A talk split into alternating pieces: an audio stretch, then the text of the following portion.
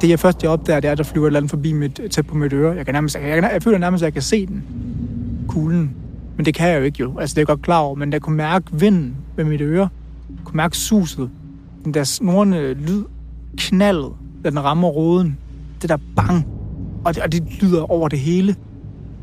Emil og Stefan er netop blevet angrebet. De aner ikke, hvem der har udløst den infernalske kugleregn mod dem. De ved bare, at de skal væk i en helvedes fart.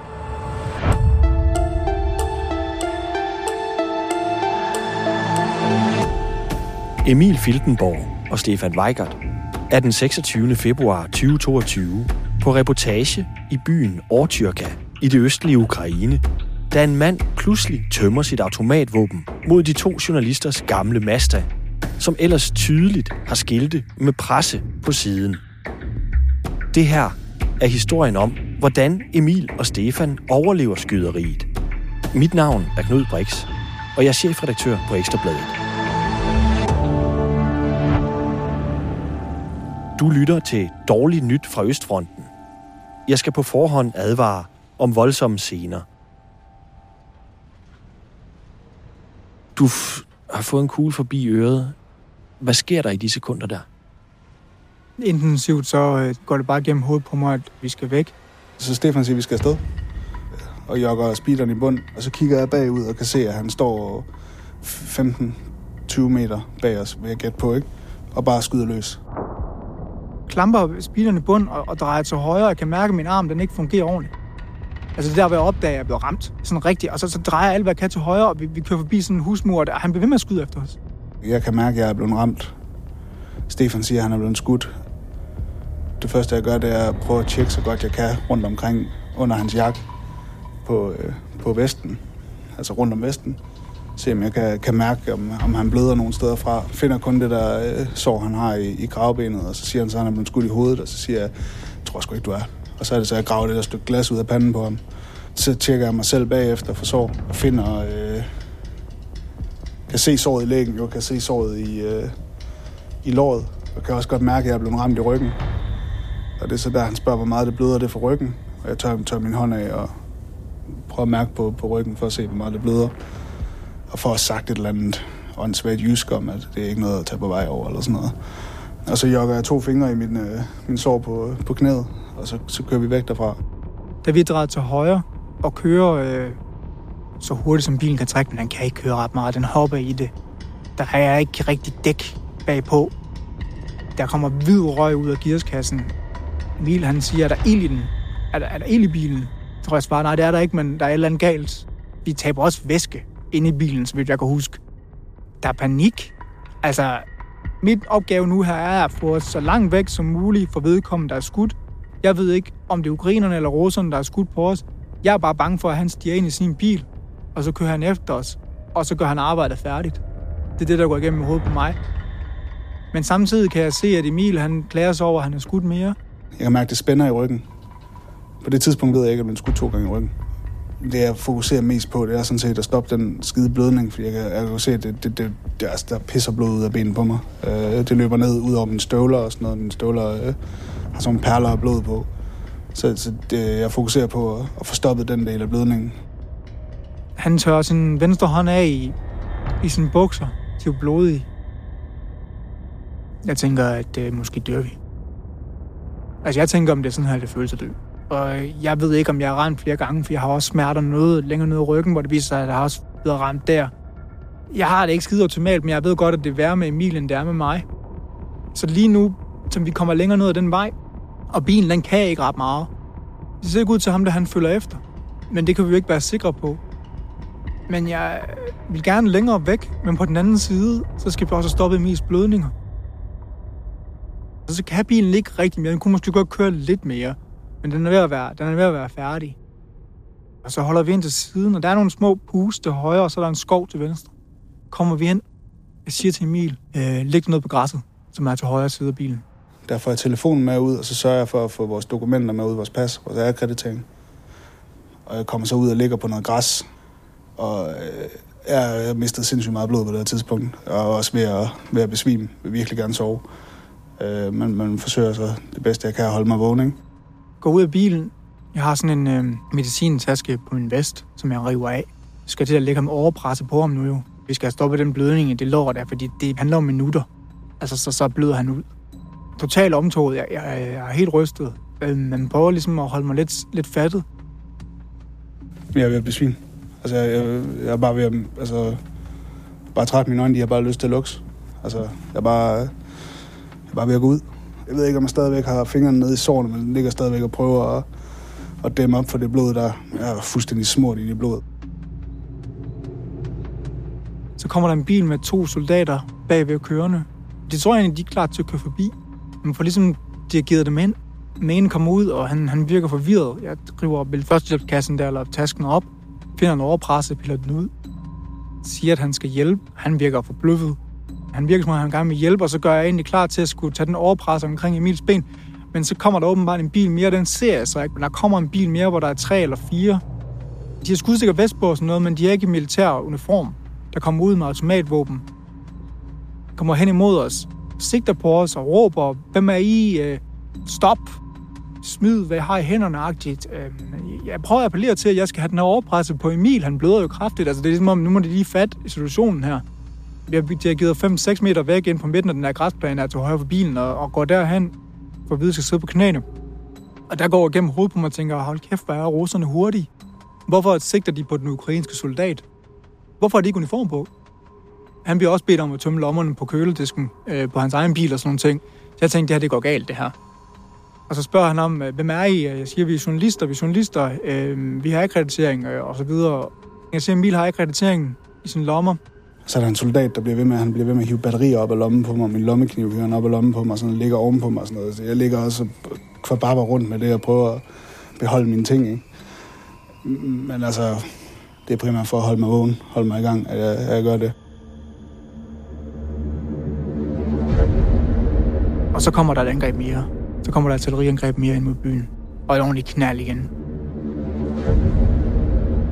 Vi smider os øh, jeg er ned på knæ, men jeg ligger mig helt ned på, på maven og åbner munden. Fordi vi skal åbne munden, fordi hvis det var tæt på, så springer det lungerne i stykker, hvis man ikke har munden åben. Men og ham soldaten, som så er ved mig, han gør sådan set det samme, og så løber han til dækken med sådan et stakit, der er længere væk, og råber til mig, at jeg skal komme løben derhen også. Så jeg løber også hen, smider mig det stakit der. Jeg husker, som om der kommer et fly over hovedet på os igen, men jeg er i tvivl om det er rigtigt. Men så føler som om det er der. Og så snik snakker jeg med ham derovre ved stakittet. Og så får øh, hans makker og, og den ukrainske soldat, som de så åbenbart har godkendt nu, lov til at fortsætte øh, førstehjælpsarbejdet ved Emil. Hvad gør de ved Emil? Som jeg ser det, så ligger de overpresset omkring hans lår. Men jeg kan ikke se ret meget, hvor jeg er, for jeg er nu kommet 10-15 meter væk. Han bliver med at snakke med mig, hvem jeg er og sådan noget. Hvem har givet jer lov til at være her? Og så siger at militæret har givet os lov til at være her. Det er jo også sandheden, og det har vi. Men det er jo fordi, de ikke... De er jo højst syn, de der territorial defense folk, altså ikke reelt militær og sådan noget. Og det er lidt mere nervøst for situationen. Emil bliver båret ind, så vidt jeg kan se. De er givet ind i en, i en bil på bagsædet, ligger så op på der, og og de kører væk med ham. Og jeg bliver så dirigeret ind i en anden bil øh, med en ukrainsk soldat, som er kommet til og kører mig mod hospitalet også i, i, i samme by. Jeg kan huske, at soldaten, han, han spørger, hvor vi er fra. Så siger jeg, fra Danmark af. Ah, du er journalist, siger han så. Så siger jeg, ja. Så siger han, så er du viking. Så siger jeg, ja. Altså, han har langt hår, og han har lang skæg. Og må tydeligvis, han godt kunne lide vikinger. Der er faktisk mange af de ukrainske soldater, der kan. Så det er altså et godt, uh, en god icebreaker. Da han så har sagt det, så blev han med mumlen, og så spurgte han om, hvad han lavede. Og så siger han, at øh, jeg beder for jer. Og så fortsætter han med at bede hele turen ind til hospitalet.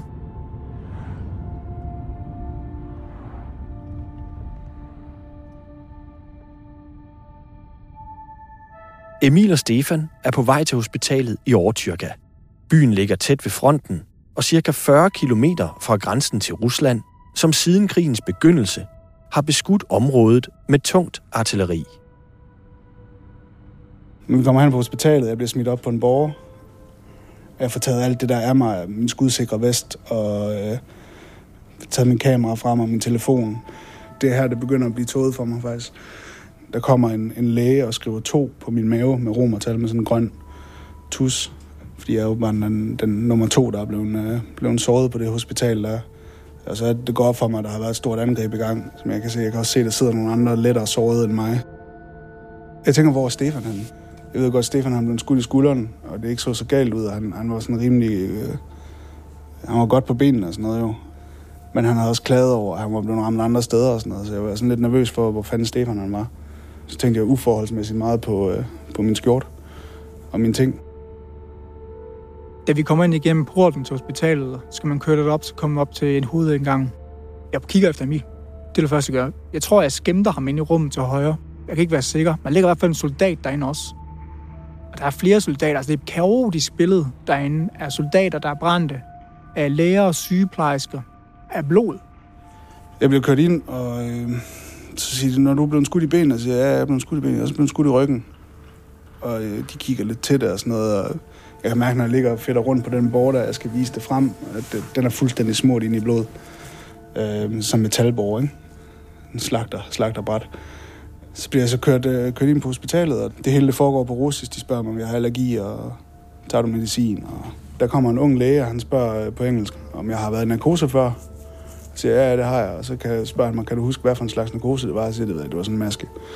Så bliver jeg smidt direkte over på et operationsbord, og de begynder at klippe mit tøj op og sådan noget. Så begynder de at klippe min fjeldrevnskjorte op, som jeg lige har fået til jul, og så siger jeg, det, det skal jeg sgu ikke, den har knapper, slap af. Slap nu af. så de klipper den så op alligevel.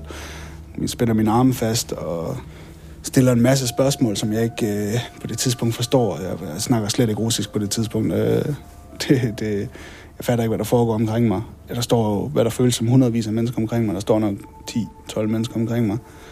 Og så får jeg den der maske på. Ja, så er jeg sådan set ude.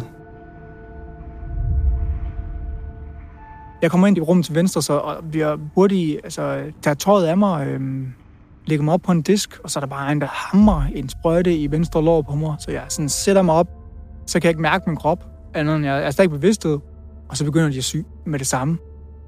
En super grov tråd, og det er sådan nogle lange, dybe sting, ikke? Fordi det her, det er samlebåndsarbejde. Så skal jeg over og sidde i en stol, så skal jeg så over til en anden seng, så bliver jeg flyttet til en anden seng og rundt. Jeg er ved at besvime på et tidspunkt. Prøver at signalere til dem, at jeg ikke kan, men jeg kan ikke kommunikere det ordentligt. Der begynder jeg at gå klar til at sætte mig ned, for jeg ved, at om få sekunder så kollapser. Jeg spørger dem, hvad med Emil? Hvad med Emil? Og det siger, at han, er, han bliver opereret. Han skal nok klare den. Og så tænker jeg, hvor fanden ved I det fra? Altså, de har haft ham i måske 10 minutter. Jeg kunne godt se, at det var rimelig galt, det her. Altså, nogle tanker går igennem hovedet på en, for de ved jo godt, vi har også selv lavet historie om, hvor dårligt bemandet og hvor dårlige forplejninger de her hospitaler til på fronten har. De mangler medicin, de mangler bandager, de mangler kirurger. Så jeg er ikke særlig optimistisk på det her tidspunkt.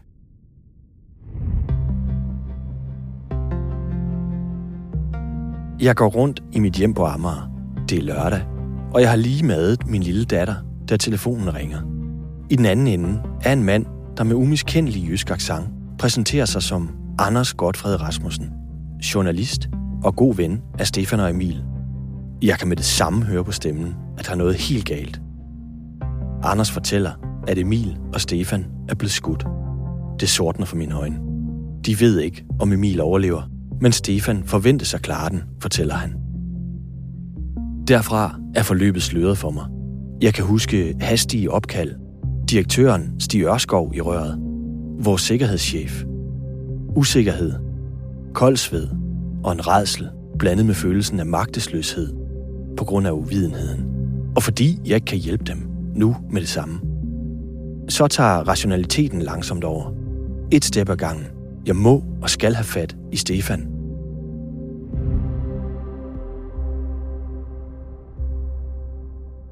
Så på det her tidspunkt, der ved du egentlig ikke, om Emil vil overleve. Nej. Du ved, du har selv ondt, du er blevet syet. Så ringer du til mig. Hvordan husker du den samtale? Jeg husker den ikke. Du husker slet ikke, vi snakkede sammen. Ikke på det her tidspunkt. Du ringede til mig og sagde, at øh, Emil er blevet skudt. Jeg ved ikke, om han klarer den. Det slog mig bare, hvor fattet du var. Altså, jeg stod derude i køkkenet og tog den der samtale med dig, og bare husker sådan, alt blodet forsvinde fra hovedet, og det er sådan, det sortnede for mig. Men du var fuldstændig fattet i det der. Hvor tror du, det kom fra? Det samme, som gjorde, at jeg i stedet for at fryse og lå os blive skudt i bilen, at jeg kørte. Jeg tror, jeg var på reelt overlevelses setup, man kan sige sådan. Ja. Vi skulle have aktiveret den her nødplan. Og en af måderne at aktivere den nødplan er at komme i kontakt med dig jo. Mm. Så det var det, der skulle ske. Så jeg tror egentlig bare, at jeg reagerede på det, som var planen. Vi skulle i sikkerhed, og så skal vi have startet en evakueringsproces. Mm. Og den skal jo starte nu. Det dur jo ikke at gå i panik. Altså jo, selvfølgelig er man i panik, men det dur jo ikke, at jeg, at jeg fryser. Så jeg tror, at det kommer af det. Du kunne så ikke få fat i Emil. Du har ikke talt med ham. Du ved, han er blevet opereret. Kan du huske på et tidspunkt, så ringer du til mig, og så trykker jeg på gruppeopkald, så den også ringer til Emil, som jeg havde fået fat i, som havde lånt sin sidemarkers telefon. Kan du huske den samtale, vi havde, hvor I to talte sammen igennem min telefon? Det kan jeg godt huske. Hvordan var det at tale med ham der? Jamen, det var skide godt. De havde sagt flere gange, Emil, han er igennem operationen, han sover stadig, han skal nok klare den. Men jeg troede ikke på noget af det. Fordi jeg ville gerne se ham. Det kunne jeg ikke. Hvorfor kan jeg ikke det? Mm. Så da du så først ligesom fik for os forbundet, ikke, der var jo en kæmpe forløsning. Så har vi igen sådan en rigtig latterlig samtale, som sådan noget, hey, hvad så Stefan, hvordan går det? Han er okay, og han lyder, øh, han lyder okay efter omstændighederne, ikke? Så jeg er sindssygt glad for, at han er på samme hospital, da jeg finder ud af, at han er på samme hospital som mig. Jeg ved jo godt, at jeg skal evakueres, så jeg skal ud derfra. Det ved jeg godt. Tanken om at gøre det alene er, er uoverskuelig, så jeg er bare glad for at have Stefan, at han er, øh, han er med i det, og at vi får, får lov til at gøre det hele sammen. Hej alle sammen, det er Emil. Øhm, Emil sender mig en lydbesked, ja, som jeg lover at sende videre til hans familie. det, det gik ikke sådan super optimalt i dag, men, øh, men taget betragtning af, at jeg er blevet skudt, så, så har jeg det fint nok. Og der er ikke nogen grund til at være bekymret for mit helbred sådan lige nu, tror jeg ikke. Lyt til Knud og ring til Knud, hvis der er noget.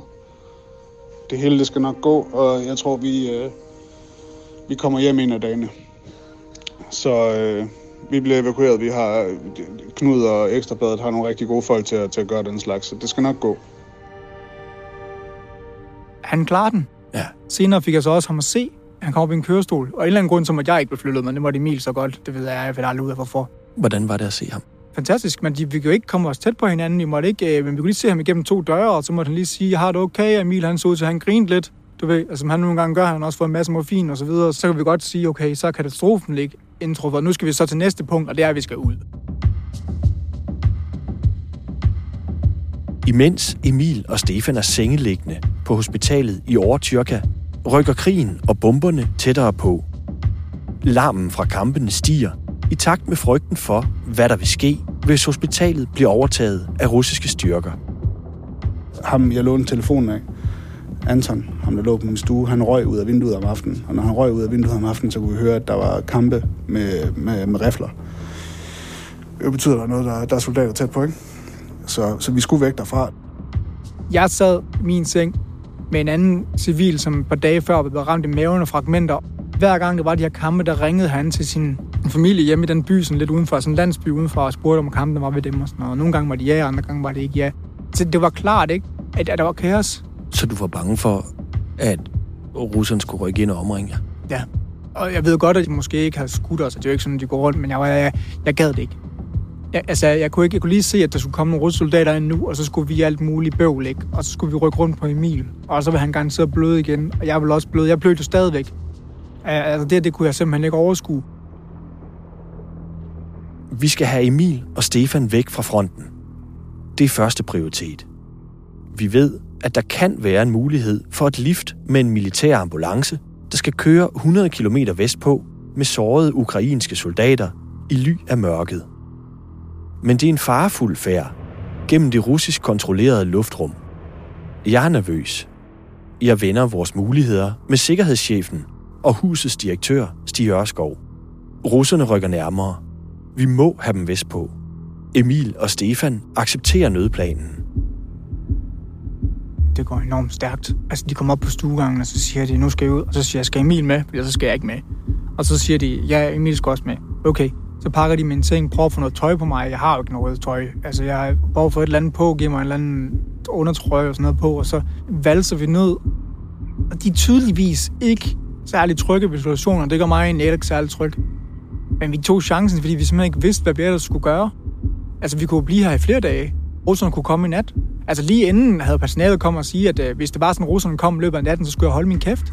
For jeg kunne jo sige alt muligt om, hvor ukrainske positioner og sådan noget var henne, men i hvert fald det, det sådan, ligesom indikerede. Så der var en meget utryghed omkring, altså kommer de i nat, eller ej. Det er en militær ambulance. Den er jo camouflagefarvet, øh, sådan den der grønlige farve, og så har den selvfølgelig det der kors på, øh, for at indikere, at det er en, øh, en ambulance. Ikke? Vi kommer ind og sidder i den øh, sammen med seks andre soldater inde i, øh, inde i ambulancen, som er såret.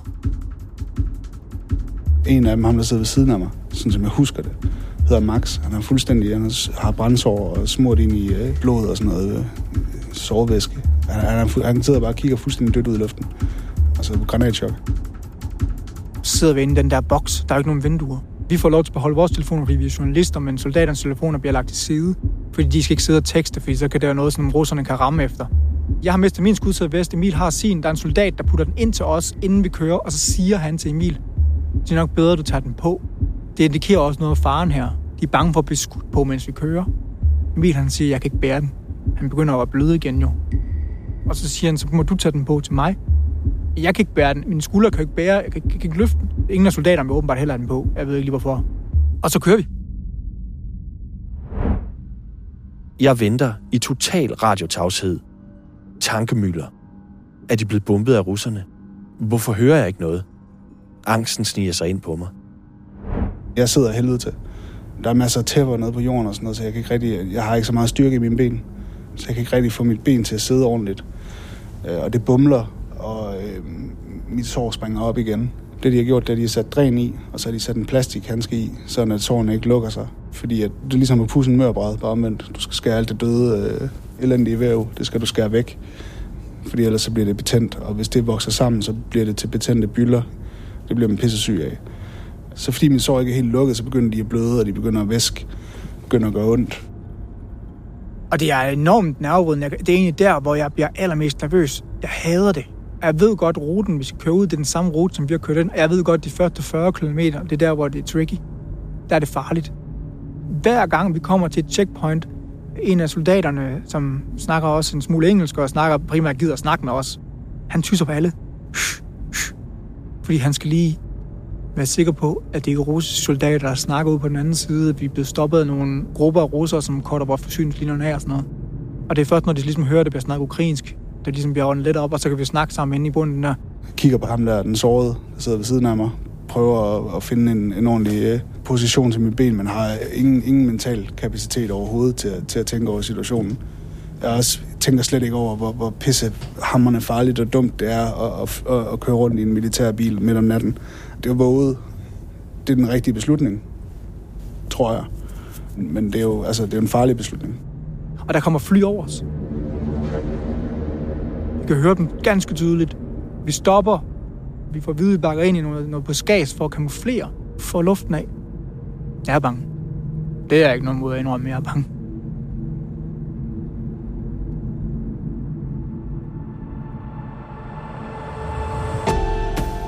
I næste episode er dårligt nyt fra Østfronten. Skal vi nu rykke hen et sted, hvor de rent faktisk bomber mere? Hmm. Hvis du står af nu, Stefan, og tager tilbage derind, så kan vi jo ikke beskytte dig eller evakuere dig mere. Igen et tog om natten i Øst-Ukraine er et lortested at være.